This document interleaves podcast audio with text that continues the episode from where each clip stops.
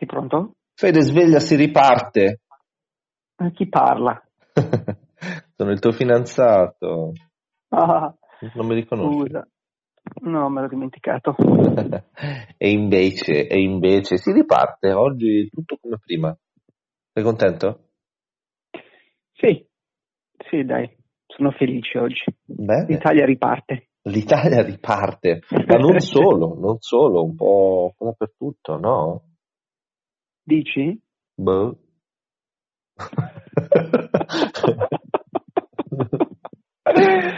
Fede, Cosa ci porti oggi? le previsioni in vari ambiti, prevedere, vedere prima degli altri, Mm? che te ne pare? Volevo partire Wow. dalle banche, le previsioni delle banche, poi volevo parlarti delle previsioni dei fondi di investimento, parlandoti dell'oracolo di Omaha, Warren Buffett. No, Oh yes, no, l'ho appena sentito. hai appena detto. Mi No. dispiace, mi dispiace. Ma sai che tra l'altro ha appena detto che ha venduto, notiziona, Warren Buffett ha detto che ha venduto tutte le sue azioni delle airlines. Eh yes, le quattro Sì. compagnie americane, Sì. e si è assunto anche la responsabilità. Sì, eh, quindi è strano perché uno si immaginerebbe che eh, adesso è un momento per comprarle, non di venderle.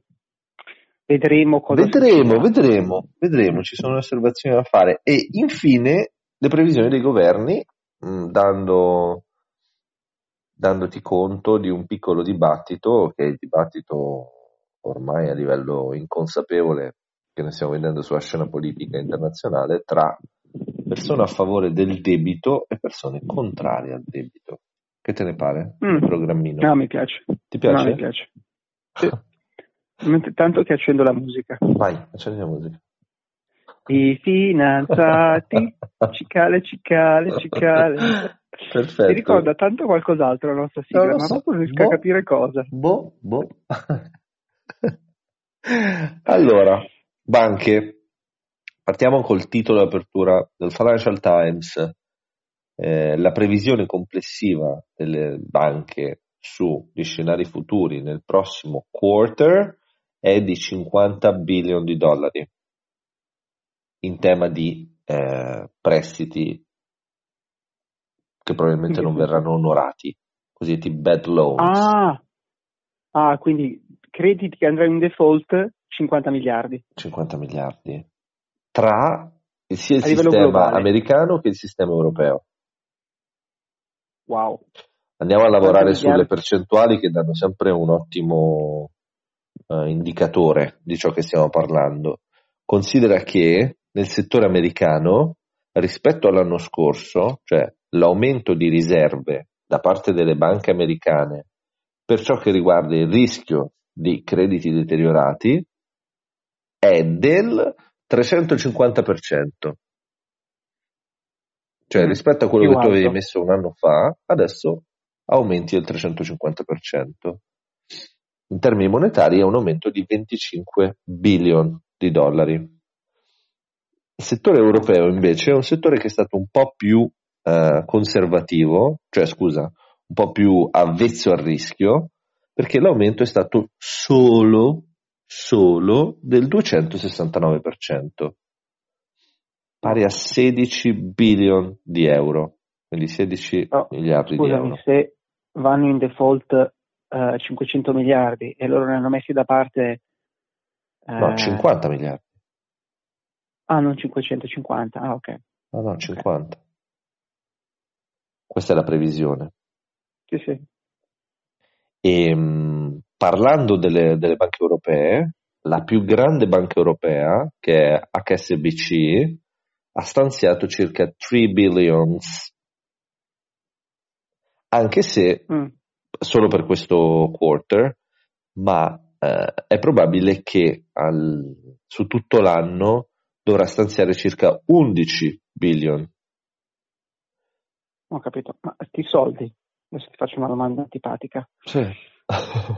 Cioè, sti soldi, non ho capito, quindi li stanziano, li mettono lì per andare a coprire eventuali perdite di crediti che sono che vanno in default. Esattamente, esattamente. Questi soldi da dove arrivano? Li avevano già lì? Sono i soldi dei, dei correntisti? Ma allora, ogni banca ha un suo, ha un suo bilancio, no? Nel senso, decide eh, quanto denaro chiedere e come, su, nei, nei, suoi piani di budget e mh, mm, una volta che ha, ha, ottenuto il proprio finanziamento poi eh, alloca le risorse in base alla propria discrezionalità. Mm, Quindi, ma chi è che glieli presta? Ma non è, le, le presta, cioè non li presta, li, li compra dalla banca centrale. È come se fosse un asset. Sono riserve che la banca centrale crea nel, nei bilanci delle banche? Sì, certo, però è un, è un, debito, nel senso poi le banche si impegnano a ridarle alla banca centrale. Sì, sì. Questo tema ti, ti stuzzica sempre la fantasia, eh? Sì. sì. Money out of thin air, si dice. Esattamente, liberi di volare via. Un'altra banca di cui voglio parlarti, su cui si è aperto un grande dibattito, è Deutsche. Ah. Perché? Perché nel sistema legale di eh, misure di prevenzione, di scossoni, chiamiamoli così, c'è grande discrezionalità, ovvero non esiste eh, una normativa uniforme, o meglio, anche se c'è, possiamo parlare di Basilea, i criteri con cui interpretarla variano e di conseguenza una banca come Deutsche Bank si concede il lusso di stanziare soltanto 500 milioni di euro. Ma questo perché? Eh, ma qual è? Bank sono già, sono già fregati. Eh, infatti questa qui è, è, quello che eh, sono le voci di corridoio. Però come giustifica questa, questo minore stanziamento di risorse? Sul fatto che mentre la maggior parte delle banche eh, tiene in considerazione il parametro sull'andamento economico, sul PIL europeo dei prossimi sei mesi, Deutsche fa la furbetta e utilizza i prossimi tre anni eh. come eh, elemento di riferimento. Di conseguenza, chiaramente, i prossimi tre anni le cose dovrebbero andare meglio e quindi si concede questo lusso di, di, di, proteggersi di meno, diciamo così. Altro punto Chiaro. a favore della strategia, diciamo così, di Deutsche è che ehm, non tutte le banche hanno la stessa esposizione rispetto a dei settori che potrebbero avere un contraccolpo. Quindi Chiaro cioè se io ho prestato soldi a, come dicevo l'altra volta, a società tecnologiche e sono esposto verso di loro principalmente, non si vede il motivo per cui dovrei eh, aumentare il 300% le mie riserve su crediti deteriorati quando mh, mm, non è detto che io abbia questo tipo di problema. E quindi, insomma... Ho capito. Quindi dici, sistema... loro dicono che hanno fatto una migliore, ho capito, hanno l'esposizione verso uh, debitori più sani. Bah. Sì, nel senso, vai a vedere, vatti a fidare, come si dice. Sappiamo che Deutsche non sta attraversando un buon periodo, diciamo così, quindi eh, da te forse dovremmo scaricare i bilanci e metterci lì a, a vedere eh, posta dicevamo, per posta. Come dicevamo, come dicevi forse tu qualche puntata fa, mm-hmm. che un sacco di, di in Deutsche Bank un sacco di voci all'attivo sono dei derivati, ah. tanti, tanti, tanti, tanti, tanti, tanti, tanti derivati tanti. che non se eh, effettivamente Deutsche Bank li mettesse a rilancio con il loro valore reale eh, sarebbe già mh, mm, chiusa, cioè il bilancio non starebbe più in piedi. Mm-hmm. Eh, e quindi infatti che volevo fare? Che volevo fare? Eh, non so, è una bomba d'orologeria. Ma io no, questo io non ho capito quando scatta il timer, perché nei film, se tu guardi le bombe, c'è sempre un timer. Eh, non so, di solito quando meno te l'aspetti. Quando meno te l'aspetti? Sì, di solito funziona così. Okay. Quando dici tutto passato, poi no. Eh, dice. Di solito funziona così. Comunque, quella che ti ho fatto era una specie di eh, nota politica, no? legislativa su come interpretare le norme bancarie. Però invece ti voglio anche fare una nota economica, ovvero a che punto siamo in termini di valore economico delle banche europee? Cioè quanto valgono le banche europee? Voglio dare il numero perché tanto poi se do il numero, come dire, è un numero e rimane così. Voglio solo dirti che il valore aggregato delle banche europee è inferiore rispetto a quello del 2009. Va bene? E siamo all'inizio di questa crisi da un punto di vista economico. Eh sì. Va bene? Okay. Io sono contento di dare queste notizie la mattina, proprio molto contento. Quindi, chiuso il capitolo sulle banche, passiamo ora ai fondi di investimento. Come sai, perché te lo sei sparato tutto online, eh? maialino, Warren Buffett ha fatto il suo incontro ad Omaha. Quest'anno non eh, di persona, ha invitato le persone a connettersi via Yahoo. E come giustamente hai anticipato tu, eh, ha eh, dato conto di quello che lui ha definito un errore, ovvero quello di aver investito nel settore dell'aviazione civile e mm, la posizione che ha venduto corrisponde a circa 6 billion. Quindi lui ha venduto 6 billion di, di, di, di azionario sull'airlines. Esattamente, tutte le sue quote sul, sull'americano e ha giustificato okay, questo errore dicendo che il business non, non, è cambiato, non è cambiato e poi secondo lui... Eh, In che senso? Nel senso che non si è evoluto. Non cioè, si è evoluto. questo errore. Ha detto, secondo lui è stato un suo errore, eh, quello di investire ah, okay. nel, nell'aviazione civile.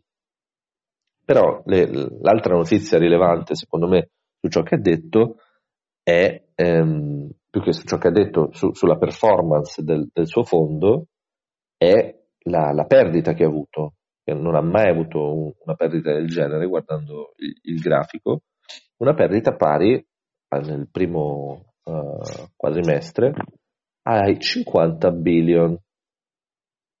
Porca miseria. Ha perso eh, tanto, tanto. Come si chiama il fondo di Warren Buffett? Berkshire, Berkshire Hathways. Bravo. Gra- Berkshire Hathways. Berkshire Hathways. E c'era Hathaway, tutto Berkshire Hathaway. una piccola eh, nota di sì. costume, diciamo così, che molti si aspettano che il, insomma, il, il vicepresidente attuale diventerà il prossimo Warren Buffett. Si, si aspettava di vedere una specie di piccolo passaggio di consegne che invece non c'è stato, almeno questa convention che lui organizza con eh, i propri soci. Pare che lui abbia tenuto banco, ma questo mi sa che lo sai meglio tu che l'hai visto. Come non ho capito. Dico, magari lo sai meglio tu. No, che... no, io ho semplicemente letto la notizia delle, ah, okay. del, della vendita delle quote del, delle ah. airlines. No, cioè, nell'articolo, adesso voglio cercarmi la presentazione perché pare che lui abbia fatto uh, una presentazione con alcune slide e le slide fossero in bianco e nero, senza immagini, con Times New Roman e basta. Come Vabbè, direi che possiamo perdonarlo, sa come investire i soldi, sembra un mago di PowerPoint. non è un mago di PowerPoint. Niente stelline. niente stelline, niente quadratini. No freccette, solo testo purtroppo, vabbè, sì, sì. ci rifaremo. Ora, veniamo al tema, eh, al terzo pilastro lo definirei, che quello è, che quello riguardante eh, le previsioni dei governi. Ora, come già sappiamo, eh, le stime per la situazione italiana non sono, non sono rose, nel senso che secondo Goldman Sachs eh, il rapporto debito-PIL scollinerà il 160%. Il Giappone, per dire il classico caso, probabilmente inietterà 1 trillion dollars nella propria economia, portando il rapporto debito-PIL al 237%. Sì, vabbè, ma appunto il Giappone è un esempio che eh, debito PIL, oddio 150%, il Giappone fanno quantitative easing da anni, sì. sono arrivati al 230%, non succede niente. Belli tranquilli. Vanno, vanno avanti, belli tranquilli, 250, 300, 400, 500, ma continuiamo. Tanto Però possiamo stampare gli yen e... Eh, ma noi dovremmo studiarci, dobbiamo studiarci un po' di eh, politica monetaria e transazioni finanziarie, perché tutto dipende da quanto vale lo yen. È lì il gioco. Sì, perché loro faccio... possono comprare tutto con lo yen. Il punto è che quanto vale lo yen? È lì il gioco. Dobbiamo capire quanto vale e perché vale una valuta, secondo me. Va bene, tutto mi riservo di, di scoprirlo. cioè, perché un dollaro vale più o meno un euro? Ecco. Poi adesso non so. C'è una domanda e un'offerta, è sempre il mercato, domanda e offerta. Eh, ma infatti, però poi su, su, che base c'è la domanda? Perché l'offerta eh, lo sappiamo. Adesso il dollaro si è rinforzato, per esempio, perché eh, è considerato un bene rifugio in un momento di recessione, quindi tutti lo comprano. Uh-huh. Lo vendi, molti degli asset finanziari che sono crollati sono denominati in dollari, per cui quando vendi le azioni di una certa airlines ti trovi con in mano dei dollari, quindi uh-huh. c'è una spinta di domanda di, di, dollari, poi come abbiamo sempre detto tutto il mondo è indebitato per la maggior parte in dollari e quindi la gente li vuole, li desidera, uh-huh. quindi questo crea domanda e per questo il prezzo del dollaro sale contro le altre valute, sempre un tema di domanda ed offerta. Ok, siamo sempre lì, non ci si Credo, muove. eh, poi perché... No, mi piace, mi piace.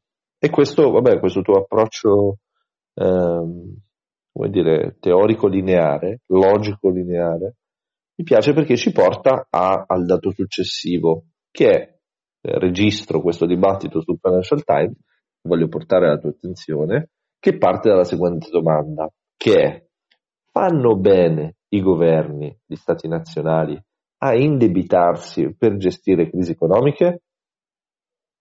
Vorrei la tua opinione secca, con un sì o con un no? Uh, beh, sì, sì se mi, qualcuno mi racconta qual è l'alternativa. Eh, l'alternativa... C'è un'alternativa, dimenticarsi del debito, no, non lo so, non so qual è l'alternativa. L'alternativa è semplicemente che lo Stato non interviene nell'economia, quindi tu hai, in questo caso, nel momento in cui obblighi alcune attività a non lavorare, eh, queste probabilmente falliscono. Se invece tu non le obblighi a non lavorare, eh, queste si, si, devono gestire e possono avere una diminuzione del, del loro... No, no, capisco, capisco, capisco. Eh, no, non lo so, non saprei. Beh, diciamo eh, che mh, gran parte delle persone sono orientate a rispondere sì, cioè che lo Stato fa bene a, ad avere un ruolo nell'economia. Io da par mio, non avendo per adesso ancora un grande impatto sulla, uh, sul dibattito pubblico, posso anche dire no. Nel senso no, non mi lancio le uova se vado per strada. presto, presto arriverà. Presto arriverà. Io non ti sentirai più libero di esprimere la tua opinione. esatto, dico no, se no poi non so se hai visto no, Elon Musk ha fatto un tweet eh, dicendo che le azioni di Tesla erano sopravvalutate, sì, overvaluate. Incredibile. incredibile. Ha perso, eh, il, proprio il 10%. Sì, incredibile. Eccezionale. Comunque risalirà probabilmente, non lo so. Fatto sta che andiamo a vedere quali sono le motivazioni a favore e quali sono le motivazioni contro. Le motivazioni a favore, partendo dai problemi, è che ehm, se i governi continuano a indebitarsi, c'è il rischio che un certo punto ci sia talmente tanta offerta di obbligazioni che gli investitori potrebbero eh, comprare di meno per ogni singolo governo e quindi ci potrebbe essere un aumento del costo del debito. Seconda, eh, il secondo problema è quello della, del rischio austerity, cioè che tu dici va bene, all'inizio apro il borsone, però poi piano piano questo, queste spese le devi finanziare come le, come le finanzi tagliando i servizi sociali. La risposta che danno quelli a favore del sì sono uh, radicate su tre presupposti. Il primo è che il governo di fatto non prende in prestito, come nel caso del Giappone, semplicemente eh, crea, crea moneta. E qui c'è una piccola nota interessante. Ma allora perché, eh, soprattutto in Europa, al contrario del Giappone, si fanno le obbligazioni anziché introdurre moneta? Questa è una bella domanda. No, ma le, le introdurre moneta, il, lo Stato emette obbligazioni, poi è la Fed che le compra con moneta nuova, cioè la banca centrale che le compra con moneta appena stampata, questo equivale a questo equivale a nel senso introdurre moneta. Sì, però appunto lo fai attraverso un meccanismo, invece il Giappone eh, non opera in questo modo, cioè il Giappone... Però per esempio, scusami, l'helicopter money che fai, eh, cioè il punto è se i soldi passano dalla banca centrale direttamente nelle mani di persone senza passare dal governo, uh-huh. giusto? O altrimenti eh, passano da, da, dei titoli di Stato. Beh sì, no. però volendo tu puoi anche trasferire i fondi direttamente, cioè nel caso del Giappone, da quello che ho letto nell'articolo, dice che i, i fondi vengono creati direttamente dal computer.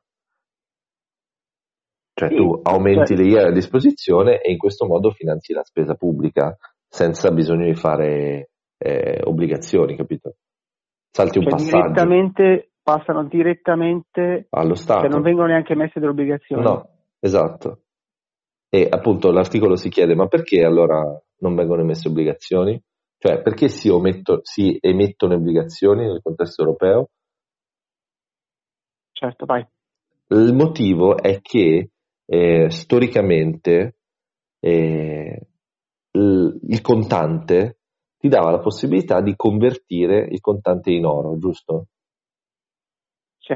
Quindi, di fatto, nel momento in cui tu, anziché dare contante, dai un'obbligazione, ti stai proteggendo dalla possibilità di svuotare tutto il, la cassaforte d'oro che hai.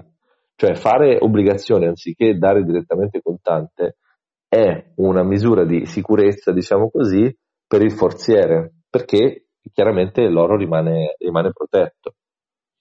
Però poi è chiaro che nel momento in cui c'è stato lo scollamento tra eh, banconote e depositi aurei, questa forma di finanziamento ha perso, ha perso un po' più di, di, di senso. Eppure eh, si continua a farlo. Nel contesto europeo poi ci sono altre motivazioni, però questa nota storica mi sembrava, mi sembrava carina. Bravo, mi è piaciuta. Ti è piaciuta? Quindi poi l'altra soluzione, secondo i, quelli a favore del sì, è che eh, i i governi sono in grado di determinare il tasso di interesse delle proprie obbligazioni. Quindi, siccome io posso determinare a quanto faccio il tasso di interesse, sono in controllo, non sento la pressione dei mercati e, e vado avanti quanto voglio.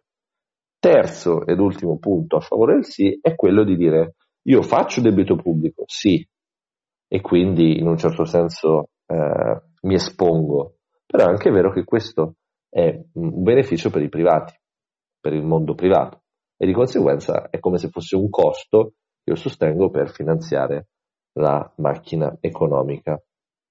La posizione del no invece è molto semplice. La posizione del no dice, come disse Reagan, o, o no, non so chi in realtà, no, preferisco, ta, questo non, non nego, non è vero, dicono non esistono pasti gratis non esistono pasti gratis e di conseguenza il problema è l'inflazione che eh, va a colpire le fasce più povere, che sono quelle che non vedono un aumento dello stipendio eh, in correlazione alla, all'inflazione e di fatto sono quelli coloro che pagano l'indebitamento pubblico. Questo è il dibattito. Io mi schiero a favore del no. Cioè, c'è inflazione e l'inflazione la pagano i dipendenti e i pensionati. Cioè, questa cosa ti piace? No, no, io, io sarei per, per, un meno Stato, io sono, sono liberale, ma In Italia siamo pochi. Adesso sto pensando di avviare il mio movimento politico, se ti interessa. Sì, magari aggiornami. Ti Ti aggiorno. voto. Ti mando una nota vocale. molto interessante, bene Ludo, molto interessante. Sono contento di sia piaciuto, Fede. Però sì, sono dibattiti eh, molto attuali. Molto Mm, attuali. soprattutto anche capire qual è il limite